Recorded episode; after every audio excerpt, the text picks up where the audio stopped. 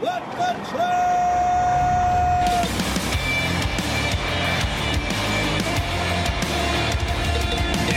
are listening to What the Truck. Are you ready to truck it for the first time in 2024? Welcome back, everybody. A little rusty up here. It's been a, it's been a couple weeks. A lot happened while I was away. It's kind of weird being on the sideline with all that stuff going on in the Red Sea. That's something we're going to touch on today. Another big thing we're going to touch on today is it's an election year. So be prepared for crazy in society, in the supply chain, in the world. Today we're going to truck the vote. Talk about getting drivers registered with an awesome guest named Scott Presler, who will be here pretty soon. But welcome to 2024. How was your New Year's? We had a great time. I got bit by a dog. I got bit, you know, the meme dog, uh, Shiba Inu. I got bit by one of those when one got into a, a fight with my my lab Randy. I got my hand right in the middle, got bit through it. So thank you very much, uh, Dogecoin dog. I watched a lot of football when I recovered, though.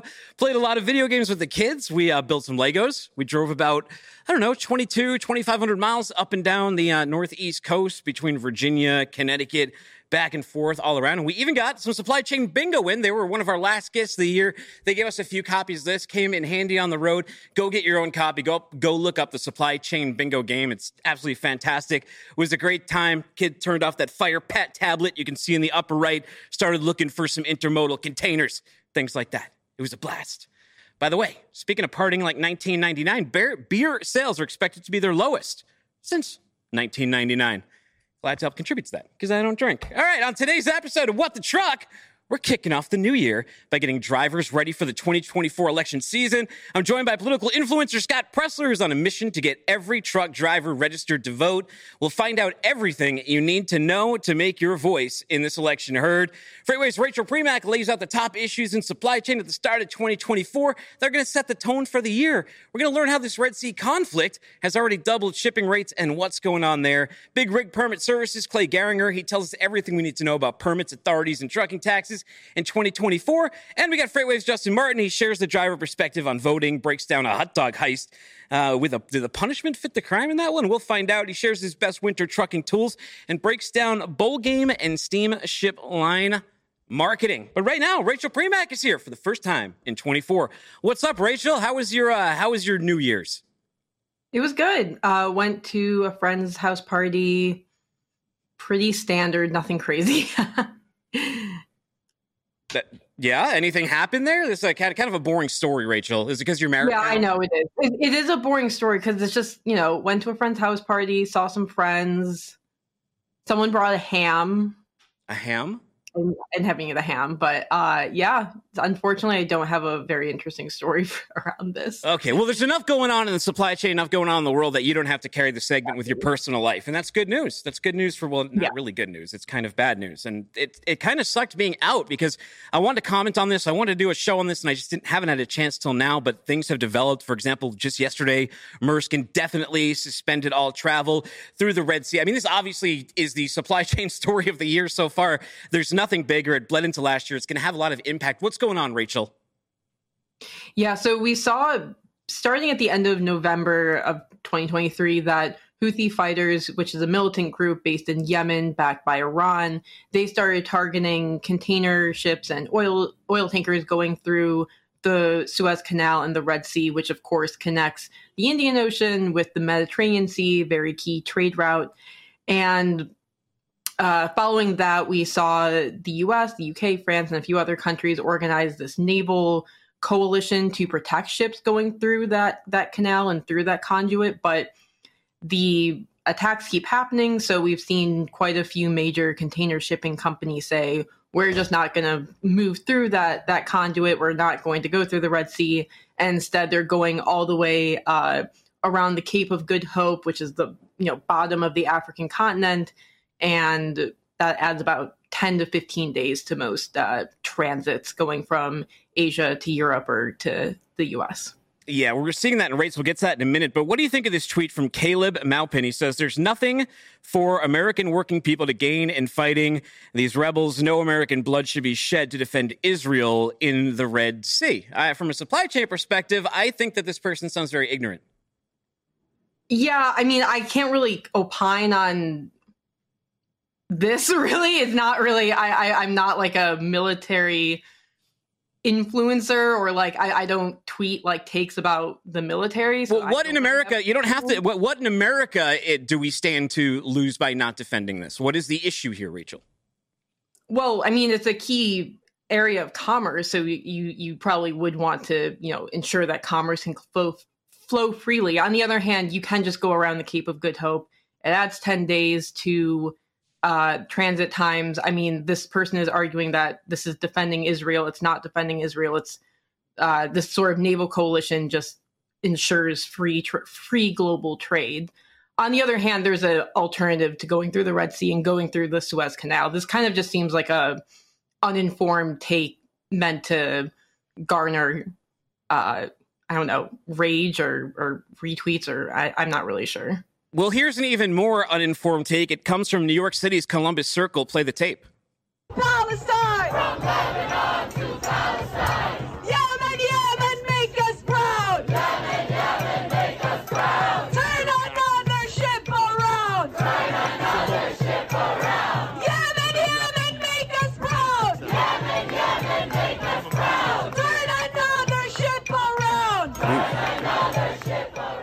I mean, it's pretty obvious where they stand there. They're cool with attacks on vessels moving through the area. They want another ship turned around. There's seafarers' life at stake. There's commerce at stake. It, this is becoming politicized too. And now this is a part of the movement, and now supply chain is directly in the line of fire within this movement. Where there's there's one side that they don't seem to understand the implications and the ramifications of what's happening here with global trade.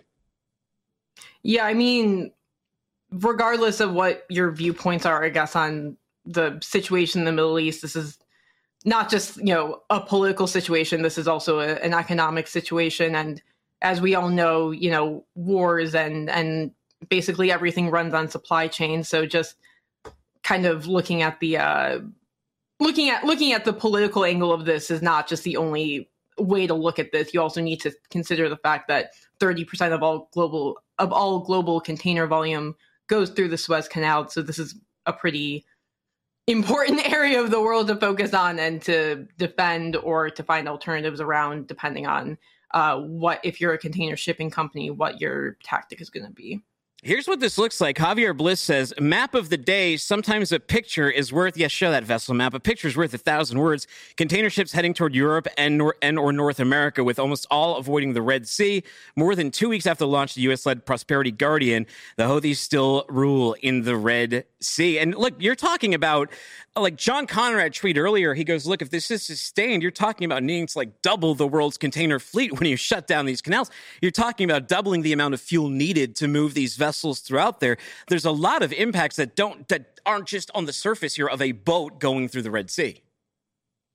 I mean, it is important to note that these are just the container ships. These don't include oil tankers, and it's also there are actually still quite a few container shipping companies that have not decided to avoid the Red Sea. Basically, all container shipping companies based in China, Japan, South Korea are still have not announced any sort of uh, pause in shipping, but you know, this is obviously quite a quite a jarring map that does show just how many are avoiding the area still. This is as of December 28th. Ryan Peterson tweeted so far 920,000 TU containers have diverted south of Africa, and another million are delayed in the Suez area. And that was before Maersk had formerly pulled. I know they danced around it last week, but that those numbers are from December 28th. According to AIS, the number of container ships circumventing the Cape of Good Hope increased from 18 a month ago to over 120 today. Again, this this is late December numbers. That's a 588% increase.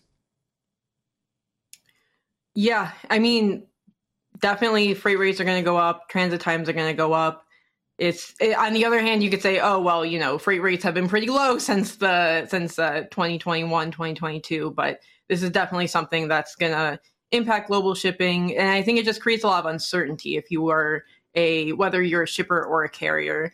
Um, it just creates a lot of uncertainty and we all know that supply chains love uncertainty, so uh, it's definitely something that is disrupting a lot of planning. I think for 2024. You can see right here on this chart show this has got the big Bitcoin spike and what happened to container rates. They, uh, like we said earlier, they've nearly doubled. They shot right up at the beginning uh, of the year. That yeah, that's a straight line. It's almost hard to see. It's easier just to look at the green yeah. above it. It went from about 1500 um, to near 3000.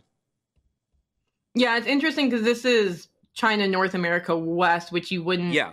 think is really impacted by Suez Canal disruptions. The other thing that's important is that there's also all these disruptions going on on the Panama Canal side. There's been a drought there, and that uh, you know has limited trade from or limited and disrupted trade going from let's say China to North America East. Interesting. Well, Rachel, a lot to keep track of. John Konrad's going to be here on Friday. We're going to go even deeper on this one. But in the meantime, now here's my next question for you. Was 2023 a win? Secretary Pete put this video out. Roll the tape.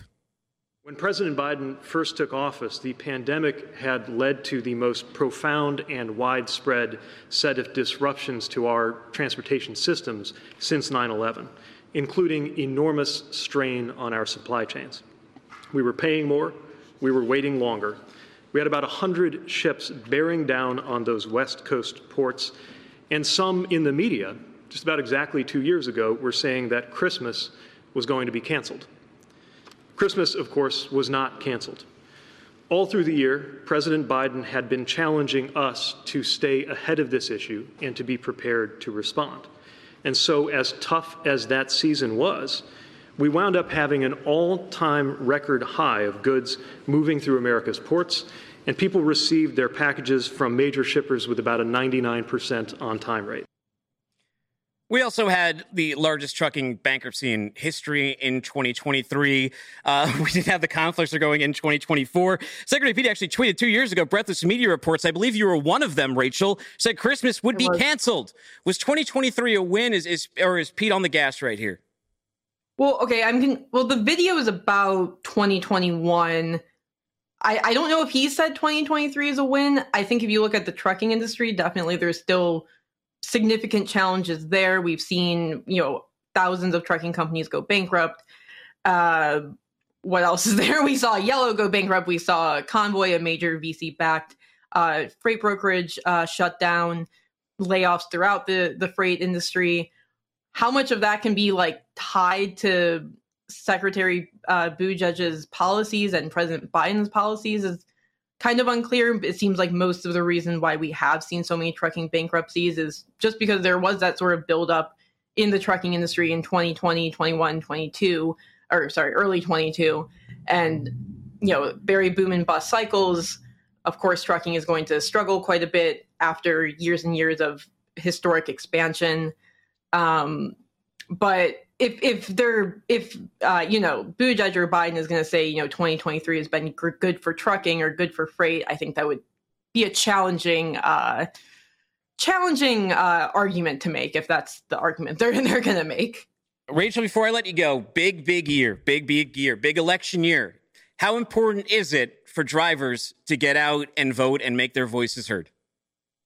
Yeah, I mean, it's absolutely really important for drivers to vote and register and, and all these sorts of things, just as it is for any sort of American to to vote. I think it's interesting because you don't see politicians typically try to target drivers or target their issues, and I think that's definitely an oversight because it is you know more than two million uh, people are employed in the trucking industry as uh, tractor trailer drivers, so kind of politicians, you know, talking more to them would make a lot of sense in my opinion, but no one's asked me. So, well, you've just asked me, but uh, I, I would say it's it's very important for drivers to vote.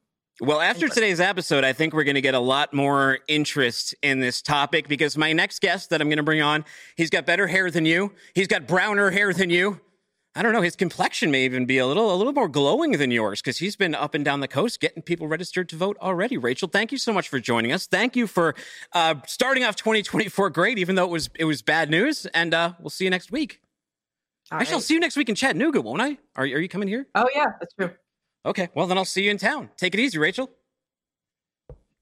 All right, let's go to our next guest because he's there in the green room. I already hyped him up. It's Scott Presler, political influencer. The guy has been all over Pennsylvania for the how long? How long have you been in Pennsylvania for, uh, for Scott? Well, I've been working in Pennsylvania, and thank you, Mr. Dooner, for having me. You know, for five plus years, and I will say, Rachel, you are gorgeous. So don't listen to. I owe justice to you. I, I, was I'm just trying to cause a little a little early conflict, a little early drama. No, you both look great. You know, they're calling this, Scott, they're calling this the ultimate election year around the world. It's not just the United States, all over the place. There are major votes happening. People are very concerned about what's happening globally. Uh, more truck drivers need to be concerned what's happening globally, but even more importantly, what's happening here right in the United States, America First movement getting big again too. But I, I love it. You reached out to me so many times we a lot of times we try to avoid the hard side of politics on this show. We don't want to alienate people on those grounds necessarily, but it's a very important election season. And I reached out and said, anybody who wants to talk about election this year, let me do it. And you were the first person to reach out. And you're like the you're a huge influencer. And you're like, look, I think it's important. I think it's my mission to reach out to drivers this year. Why drivers though, Scott? Well, I want to make it clear. I mean, the trucking community believe it or not, you guys are so powerful. No truckers, no food, no stores, and no civilization, quite frankly. I mean, look at the power that that Convoy and, and Canada had with the Canadian truckers basically shutting down the government. You know, I, I want the drivers, the working class, blue collar America to understand your full potential and realize that, you know, these legislators, whatever legislation you want to push, you have the power to change. And that's why I'm here because I want to empower everybody to come together and make sure that in 2024, it is we who are capturing uh, that power and not letting other people to decide for us. You know what was really interesting about that convoy, Scott, was it happened at the beginning of 2022. And truck drivers were sick of lockdowns. It impacted them directly. Obviously, they were in the line of fire of cross-border uh, COVID lockdowns, um, uh, vaccine regulations, those kind of mandates, and it got drivers activated. But an interesting thing happened when they did that convoy is it got a lot of people who weren't drivers also interested, who were also sick of lockdowns and regulations and just wanted to let society rip. But do you think it takes like a moment, an inflection point as powerful as that one to get drivers engaged this one in 2024, or is there enough if we just just look around at some of these issues? Well, I think COVID opened up a lot of people's eyes, like you said, from drivers, from truckers, and, and look at moms and dads from understanding what really was happening within our schools. And, you know, I hate to say it, uh, unfortunately, looking throughout history, times sometimes have to get really, really bad before people do something. I think the majority of people are pacifist and, you know, we're not aggressors. We'll usually go along to get along. But I mean, look at the state of the world right now. You know, when I go across the country and I'm talking to people, the theme that I hear over and over again is the world is in chaos.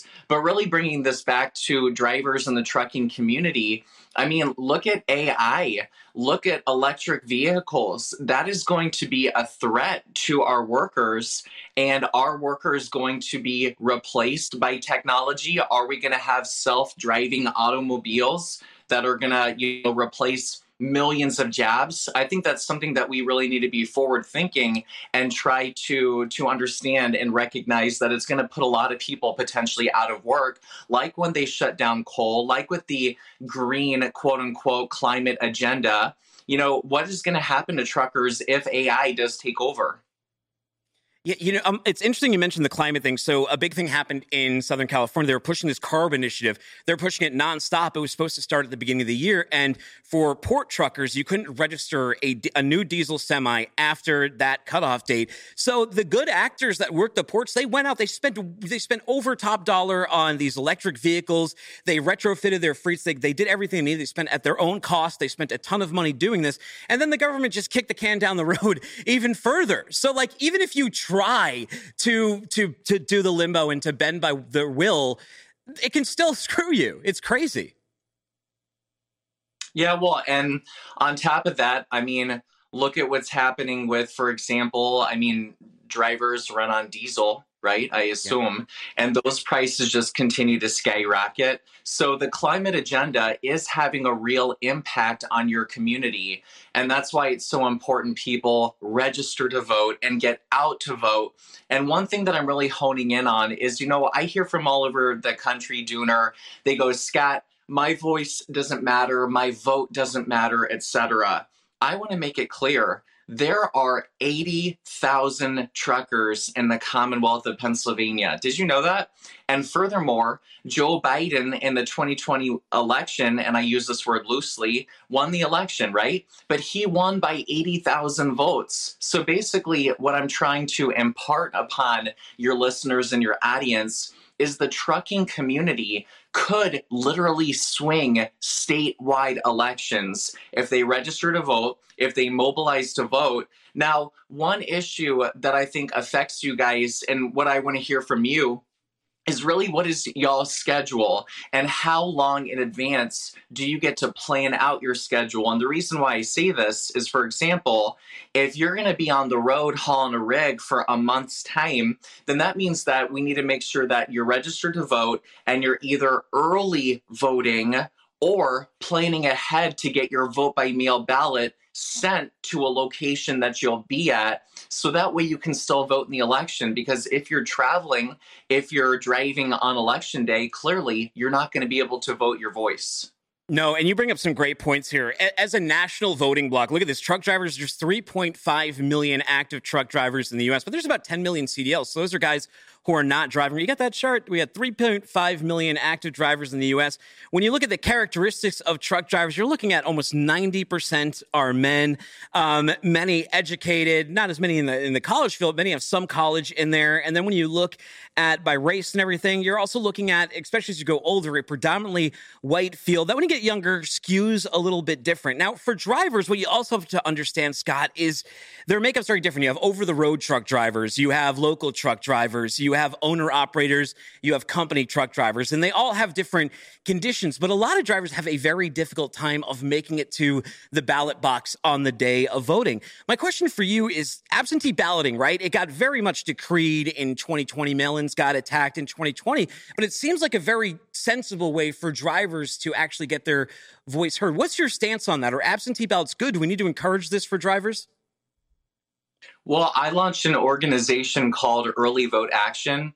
So, yes, I am supporting early voting, but the reason why is I just want people to vote in general. Whatever method that you choose, whether it's on election day for those that are capable, but I mean, look at other professions that are similar to drivers. You know, we have our members of the United States military, we got pilots, we got airline commercial, you know, flight attendants you got uh, truckers and teachers, etc. Those are all people who may not have the ability to be home on election day. And those are people that may share similar values. So, why do we want to limit the ability of people to vote? No, we need to be responsible and say, like, for example, in Pennsylvania, there are 50, five zero days of early voting, meaning that you can go to your local elections office or you can go to your courthouse. And even if you don't like the vote by mail system, which I understand that some people may be hesitant about putting something in a drop box or a mailbox, whatever,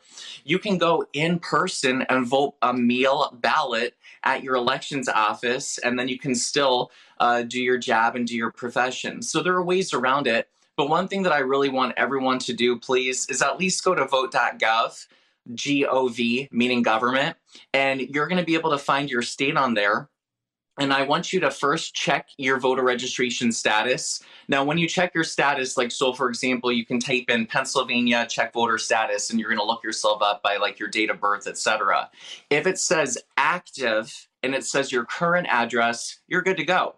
But if you have moved recently, or for some reason your status says inactive, that means that you are not currently able to vote in the system. So you need to renew your voter registration. You need to fill it out again. And again, you can do that at vote.gov. Now, uh, one last thing that I, I do want to point out is every year, for example, in states like Pennsylvania, Wisconsin, Florida, North Carolina, they just opened up the vote by mail request application. So, in those states that I just mentioned, you have to request a vote by mail in order to receive one. If you do not request one, you are not going to receive one unless you're in a state like Arizona and you're on the active early voting list. Or if you're in a state like Washington, Oregon, California, Nevada. On the West Coast, most of those states are uh, voters receive a vote by mail based on whether they're an eligible voter. So it's just very important that we uh, are cognizant of the different rules and laws in each of the states. And if anybody has any questions of that, of course, I make myself available. My Twitter is at Scott Presler or my ex, excuse me, Elon Musk. and you guys are welcome to slide into my DMs in the most wholesome of manner. Scott, is November 5th the only date we have to care about? Because even leading up to these these primaries, these caucuses, we're hearing places like Colorado, Maine try to keep people off the ballot. It, it seems like there's a lot going on that's going to even just lead up to election. Oh, well, I mean, look, two weeks from now, we got January 5th, we have the caucus. Now, for the Iowa caucus, there is no vote by mail, there is no early voting. You have to show up at your precinct location in person. So, if you're a trucker listening to this and you want to participate, I do strongly suggest that you participate in your caucus on January 15th. And I'll tell you, I think Pennsylvania, their primary is April 23rd. And, you know, really, a lot of people are so focused on the general election. And what I mean by the general election is, like you said, November 5th, 2024. That's presidential, congressional, state, local, right? That's everything. But a lot of our candidates, in order to get to the general, first have to go through the primary process. And the primary in, in many congressional districts across the country, that primary really decides who's going to win the election because they're either districts that are so blue or so red that that candidate that wins the primary is going to often go on to be the congressperson for that district. And so, again, you can find out a lot of these things by typing into the internet, for example, Iowa caucus 2024 or Pennsylvania primary 2024, Nevada caucus 2024, and put those on your calendar because I want to make sure that the busy schedule and lives that you guys lead, you at least are are aware and putting that and thinking forward. You know, Scott, right before the calendar changed, Ramaswamy went down to the Iowa 80 truck stop. And usually, when you see politicians, political candidates engage the community, it's usually some like union photo op. Oh, UPS got their deal done, you know, and they're kind of in the background. But uh, Ramaswamy went down there himself. Good move. Do more candidates need to get in front of this community and and not just political influencers? Oh, absolutely. Well, I mean, look, he's bringing national attention. Th- this is about uplifting voices, right? So this is Ramaswamy saying to the trucking community, I see you, I value you, I acknowledge you, and I want to bring your issues to the forefront. And the same like we're doing for the Amish community, for students, for hunters across the country, for moms and dads. You know, the, the difference between the Democrats and the Republicans is I think uh, Democrats really are collectivist at heart but what they do a really good job at doing is they point out the individuals. And that's ironic because Republicans, I think, are really individualist at heart, but they often don't point out the individual. They treat everybody as the collective. So it's really funny. And, and I do love to see that groups are changing the way that they relate to people. And I think it's so important that we say individually to people, like you heard me, our teachers, our military, our trackers, our pilots. Each one of those people has value and agency. And it's so critical that we bring those issues that are important to those groups to the forefront.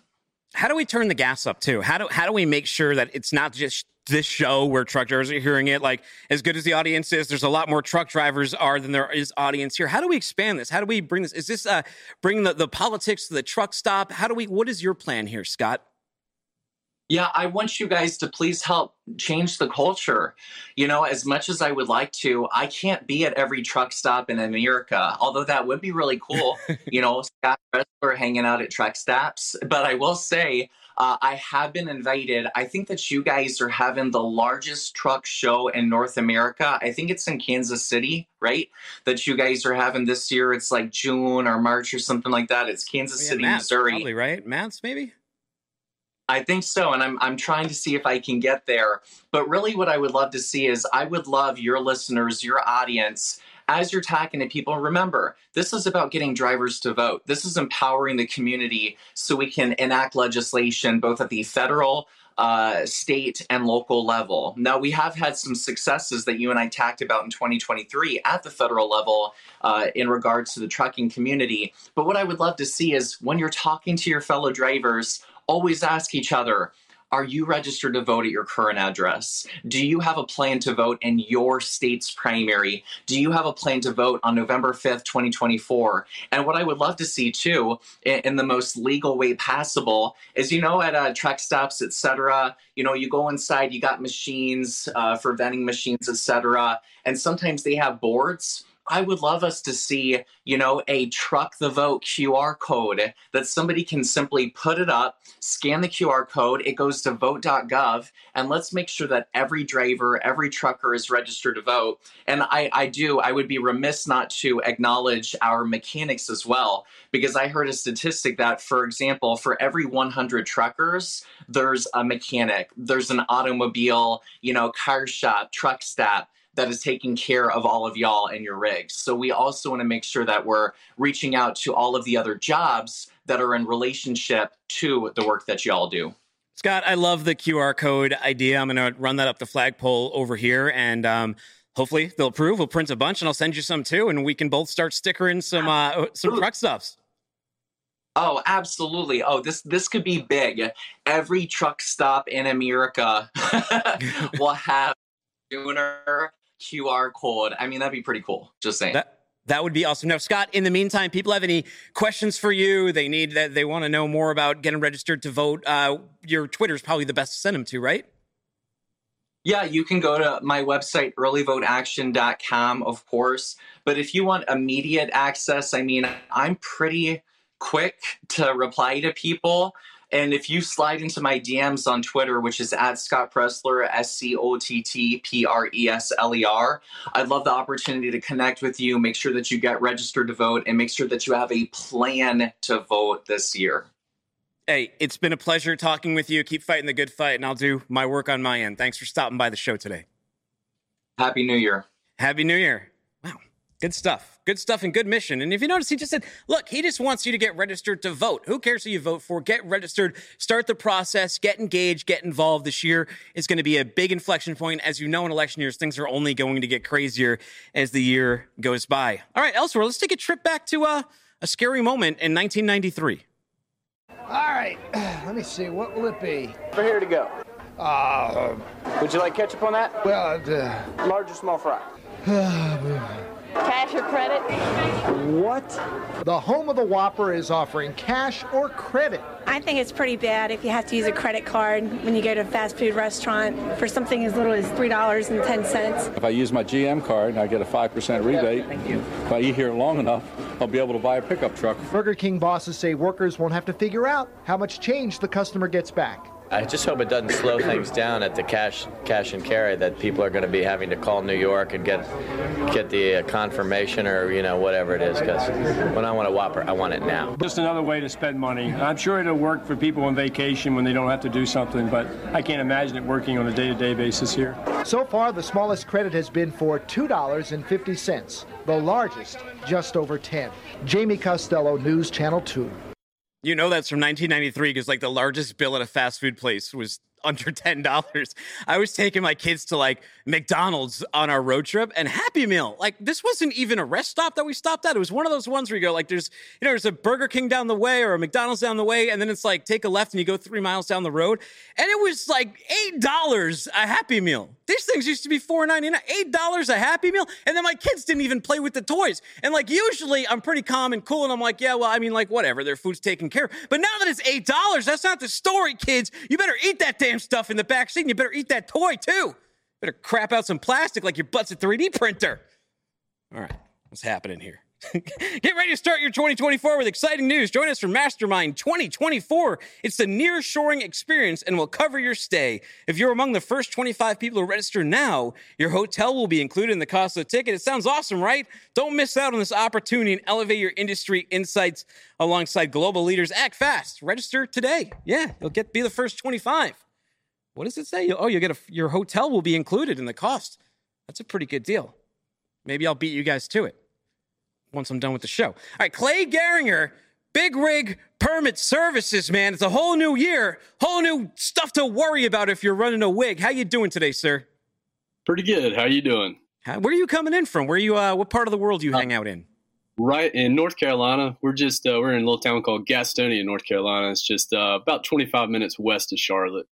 Ah, nice. Well, I was through uh, Virginia, and I was through uh, where was was I in North Carolina? Maybe I was. I can't remember. My parents were there in Virginia. And they, they just got two places, and like I put in the GPS and I go, and I can never remember which one I'm at of the two because they look so similar.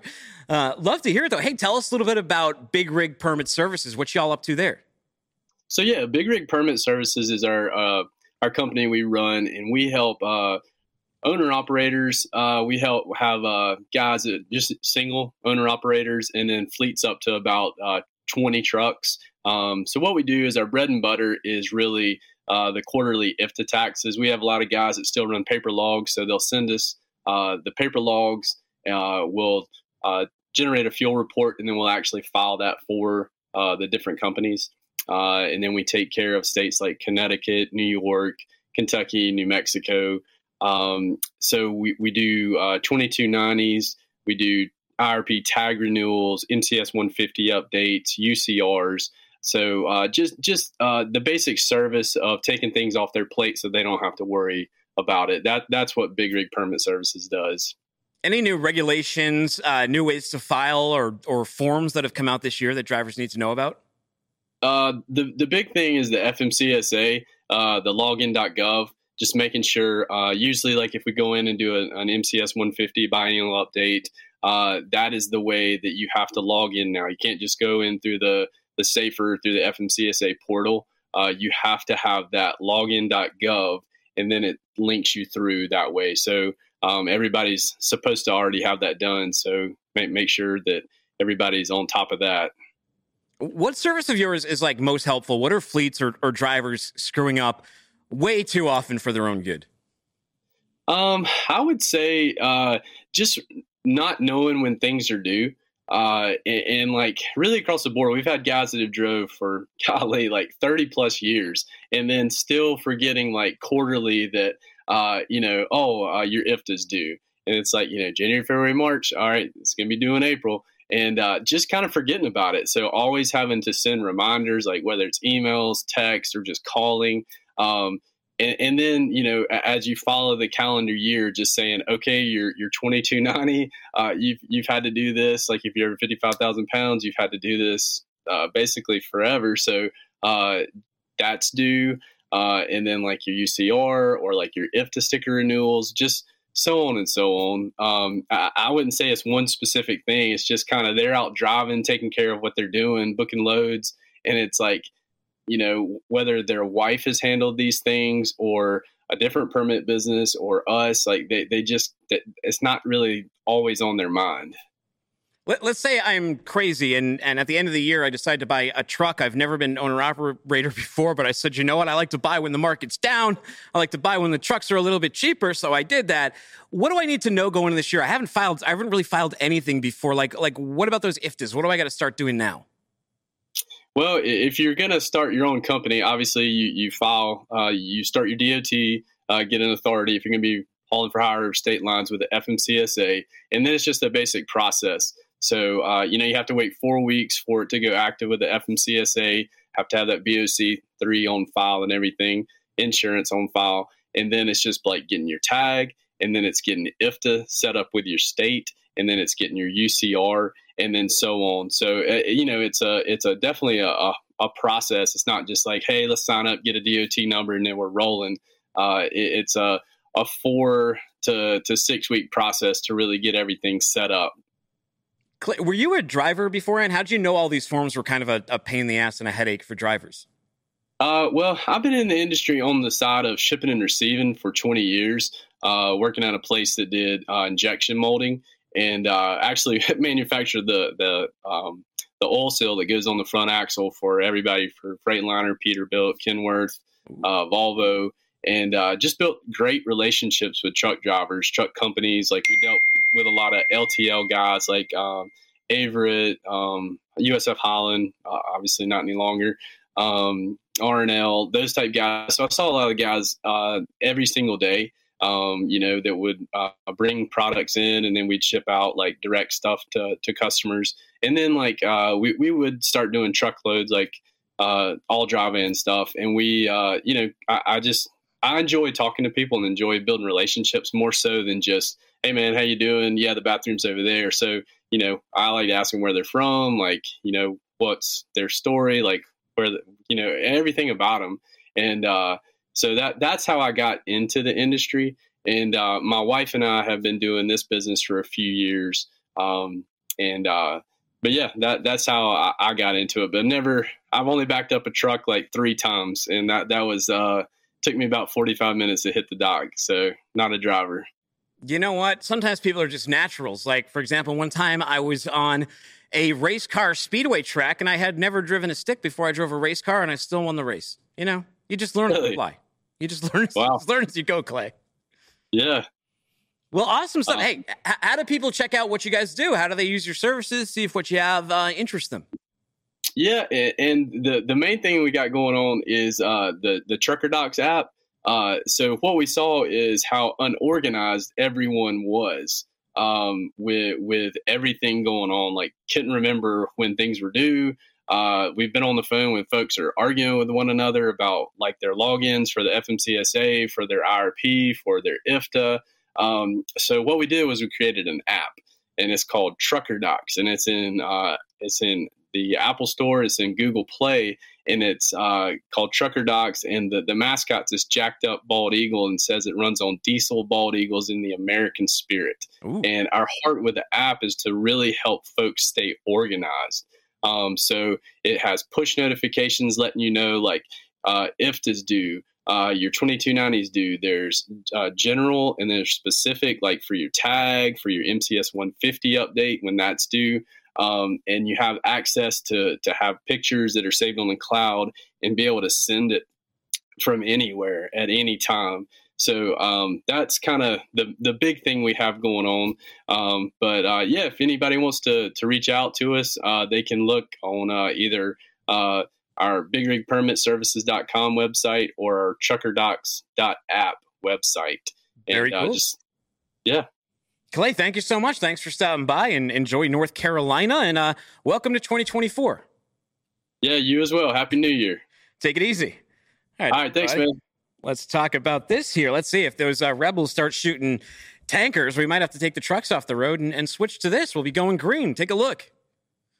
Fortunately, they actually haven't shot any tankers yet. As John Konrad said, I don't think they want oil all over their beaches. So there are tankers still going through the Red Sea. But what you're looking at here is uh, Gonna hear in a nice recumbent bicycle?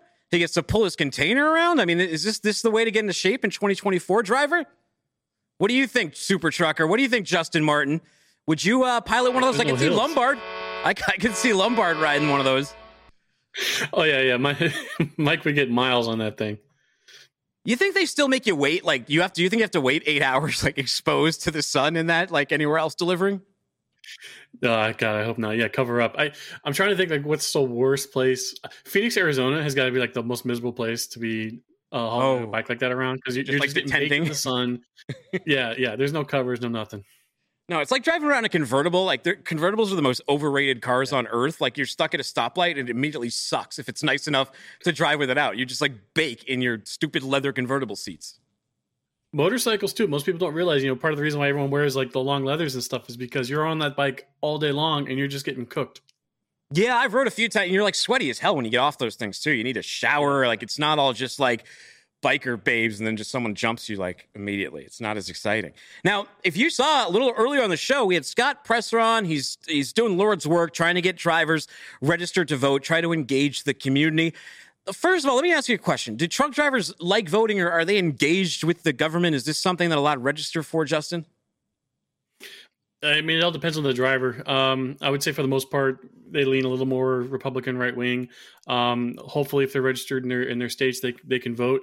I never understood the pushback from truck drivers against um, mail-in ballots. Yeah. Um, I think was Wisconsin. They've been doing mail-in ballots for decades now with no issues. I see that as a really good option for drivers, especially if you're on the road during election day um, or absentee ballots. Um, that's another great option. But a lot of drivers I talk to, they don't they don't trust it. Yeah, they don't tend to turn like truck stops into polling stations, do they? No, most of your polling stations are in like schools and yeah. churches or your uh, local municipal building. I think you know. I think Prime had a, a, voting terminal, but it's like it's very far. It's like very unique. If you hear that some place has a place for drivers to actually go and vote, and of course that only covers the drivers who are on November fifth. That's the specific time that they can go and vote. Scott was very. It was a proponent of mail-in. Um, the other side is obviously has always been a big proponent of it, and I think that we could be doing a disservice, especially in 2020, by discouraging drivers not to vote. Yeah, and anyone who looked at the, the election in um, in twenty uh, the previous election, you see like what a great windfall mail-in ballots were for the other side. So if you're worried about your side or the other winning, you know you got to use every tool in your arsenal available. Yeah. Do you think do you think it's important here? You think drivers should should do that? You think we should print those QR codes that take you to vote.gov that Scott suggested? Yeah, it's a great idea. Um, and I, I, had no idea until we talked to Scott about how just how big of a, a voting block truckers are in this country. Yeah, 3.5 million. That's just active drivers. I mean, if you look at the chart, Luke Falasca just tweeted about an hour ago, there's a bunch of uh, drivers that have been bleeding out due to the excess capacity and obviously the slowdown in uh, the supply chain economy. So those drivers too, you know, they're not going to be feeling a certain way, especially to give up their business. I mean, now's the time to vote. Now's the time to make your voice heard. I feel like in 2020 we didn't encourage this much or or at all or enough. So I think this year's going to be a big difference. This truck the vote push is going to come pretty strong from us. You know, we'll try to stay out of getting too politically biased in here, but I do think it's important that drivers get out there. Yeah, and we're seeing now with um, you know demographic changes and voting block changes. You know, it's it's not so much just the soccer moms that are like the big pusher for which direction the winds blow nowadays. Um, they're looking for other other blocks that they can they can go towards, and truckers are a, a big one. I'm really surprised more candidates aren't aren't uh, gunning for truckers like uh, uh, Vivek was. You know, because you know it's unique when they do. Like it, we, it automatically brings yeah. attention. Or when someone like Scott says, "Hey, we want to promote this," and if some like big left wing influencer was like, "Hey, I want to help get drivers registered to vote," I would say, "Okay, come on, just you know, kind of keep the message a little center. Come on and and help us do that." That hasn't happened yet. Usually, it's just a photo op with a union that you see out of yeah. out of uh, out of most politicians. I don't even want to say left. I want to say most politicians were largely ignored in this space. Time to stand yeah, out. There was there was um that one truck driver, Joshua Collins, I think, um last uh, the last election cycle. He had he had a lot of support online, but when it came to the actual you know in person voting, I think he got less than like a percent, less than one percent of like his local voting block. And I'm I'm not sure if he's still even active in politics these days, but that that seems to be like what happens mostly is like they get a lot of attention online, and then nothing really comes of it, and then they just kind of give up. Yeah, there's that like the terminally online, like that we're very aware, we sort of know everything, but it also sorts of blends together, and you don't tend to get as much. Uh, I don't know. It's a lot of talk. You don't get as many like you don't you don't always see those results happening. Now, let's talk about a punishment, crime and punishment, law and order. Justin, let's take a look at this this video of a hot dog heist. Hello, everyone. It's the eve of Christmas Eve, and this is Rafael Zamora. He's 57. That's right. And here's what happened. On the eve of the eve of the eve of Christmas, he went into the Love's truck stop on Highway 27 and he ripped off two hot dogs and a large fountain drink. He's from Pembroke Pines, Florida. Now, that may be all right down there, but it's not all right up here. And then he got into his truck and drove off. Well, we're not putting the trucking company on blast because they did what was right. When they were notified by Love's that they had a thieving driver, they made him go back to the store and meet the deputies. Well, he got to not only meet the deputies, but he went from a truck driver to a jail bird. That's right, we locked him up in jail. Makes no matter the value of the theft, he was a thief. And he's in jail. Merry Christmas, Raphael. It seems kind of harsh to me. I mean, uh, this wasn't like a hot dog sting. They weren't like tracking this guy and he'd been hitting up all like the loves up and down 95 or anything like that. They caught him once, stole a couple of hot dogs and a soft drink, and they threw him in jail two days before Christmas. Too harsh, Justin? I mean, it's it's Polk County, Florida. That that's what this sheriff is known for. He he likes to be on uh, social media bragging about you know all the all the good work he's doing. I think it's a little excessive because whatever cost they're going to pay to lock him up for however long, it's going to be more than uh, the value of the hot dogs that he stole. But I guess that's the message that they want to send out. I mean, I get a thief is a, th- a thief, but like truck drivers get money stolen from them every single and I'm not I'm not justifying stealing hot dogs, but I'm saying like truck drivers get money stolen from them every time they pull up for a dock in terms of their hours and much more hundreds of dollars. Like there's way more it's seemingly injustice in the world than these couple of hot dogs because like he, he has that on his record. He might have a hard job getting another truck driving uh, gig. Good luck to him. Yeah, but also, you know, there's that saying, "How you do anything is how you do everything." So, yeah, you know, if he's the kind of guy that's like willing to rip off a couple of hot dogs. You know, who knows what else he's up to. Um, you know, you're looking for his logbooks now. You're asking. You're asking for his logbooks. yeah, yeah, I'm sure that I'm sure it doesn't take much to dig. Are, are they going to? He's doing. You think they'll put him in GTA Six? Oh yeah, that's a good one. Yeah, he's got to be a character in there now. The, the hot dog crime at, at, at uh, GTA Six seemed a little rough. I don't know. I'm going to say they went too hard on the guy. I'm not sure what you like. Can't you just give the guy like a fine or a misdemeanor and, and like you, you, nail him again, then like put him in the jail yeah. cell? Or take his photo and put it up in, on on the front door of the of the truck stop. You know, have like a a, a wall of shame. You ever uh, you ever shoplift? And like, look, I, I I feel bad because when I was like ten, I shoplift like some baseball cards and some lighters from from Walgreens. I mean, it was a long time ago, but I I can't say I've never in my life shoplifted something. No, not as a not as an adult. You know, everybody does stupid stuff when they're kids, but like as an adult, I just I see cameras everywhere now, and I work yeah. retail too, and I know like what a pain in the butt it is dealing with shrink. You know that that does affect your bottom line as a retail employee. Um, so yeah, I, I never had the inkling to do that. Ju- juice ain't juice ain't worth the squeeze on those ones. Juice ain't worth the squeeze. No. All right, now look, freight conferences are kind of exciting. They're they're fine, FreightWaves especially, but like they could do more. Sponsors could do more. Sponsors could do more with everything. Sponsors could even do more with bowl games. And it took Pop Tarts and Cheez Its to bring us there. Let's take a look at these and how can we translate this to freight? Let's take a look at the Pop Tart. I mean, this thing was absolutely fantastic. It did it was mission accomplished. It turned into a meme everywhere. It was all over X like as it happened. All the instant memers were on top of this thing, myself included. They even ate the guy too, right? Yeah, and there was like, yeah. So that was the that was I think the payoff there. There was buildup. It wasn't just like, yo, check out our stupid mascot. Like, Cheez It kind of oh, cool. He's coming out of a box, and then what? Nothing happens. With the Pop Tart guy, he kept going into the crowd and he was waving a sign saying dreams really do come true and people are asking like what is your dream what is your dream and he was saying i want to be eaten and everyone was like well that's kind of weird and then they eat them. there, so he's holding up a sign saying non-edible mascot. So they're they're playing off of it. But the the Pop Tart guy wanted to be eaten. Um, it was weird. I, I I'm curious to see where um, other companies go with this. Like, are we getting more edible mascots? Are they going to pull this off as as well as Pop Tart did? I don't know. I, I, I can't wait to see. I want to eat the JB Hunt like scroll. What is that thing in their logo? It's like a scroll or something, or like a like a rolled up bill of lading or something. I want to eat that. a piece of parchment, yeah. Do you think we could eat the you know the ATA truck guy that they have walk around? Can we eat him? well, he's a driver. The, the, the, rumor is that it's always a driver that's inside one of those things. So um, yeah.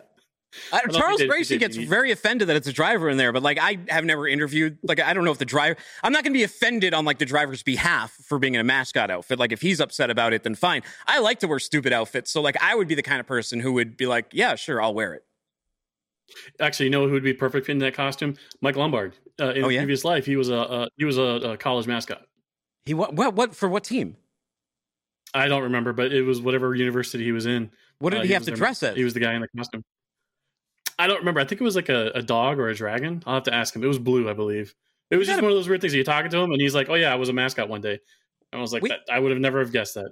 Well, at Halloween we had Sal on as the uh, the camel, the Campbell yeah. camel. Yeah. Like, we, do you think we could eat Sal? Sure, sure, sure. I don't, know, I, don't know, I don't know what camel tastes like. Camel burger. If if you're the Cheez It like director, now you got you got dunked like Pop Tarts did a better job. And they also went first. That was the hardest part for yeah. Cheez It. If Cheez It went first, then like Pop Tart would have seemed like an escalation and like a natural progression.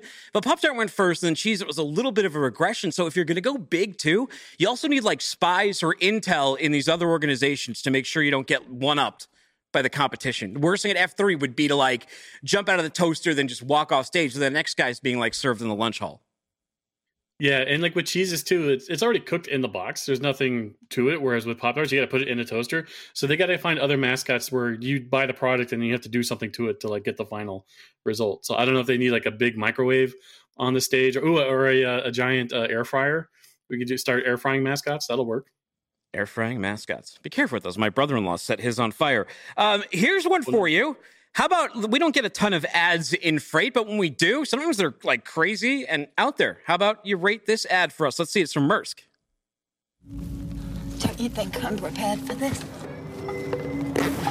It's just a simple delivery. What could possibly go wrong?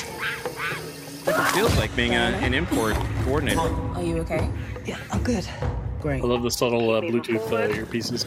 Are you kidding me? It's a dead end. No such thing as a dead end. Actually, there's a path. Right where you are. We're in! Not yet. Still need to get you to the other side. Watch out!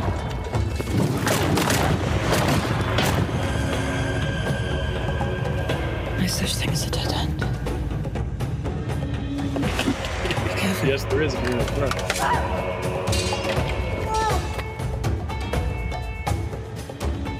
Now insert the cargo.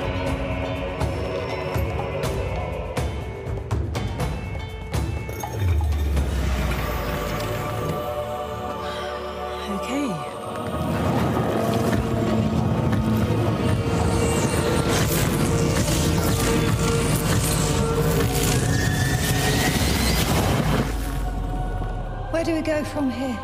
Anywhere you like.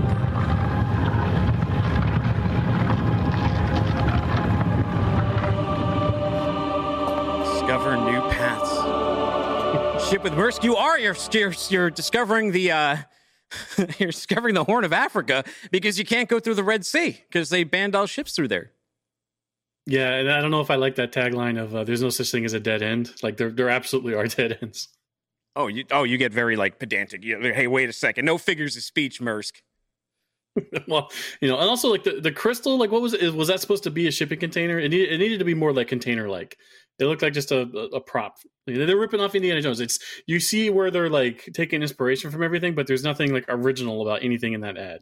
Yeah, they had to tie it. I think they could have tied it together a, a, little bit more, but at the same time, it was memorable. I remembered it. Very few ads I watched more than once, and I've watched that a couple times. So I'd say mostly mission accomplished. Keep going that direction. Maybe bring in like an like Alex Garland, who's doing that movie Civil War, as like the director of your next mm. one, mm, and have yeah, more missiles. Well,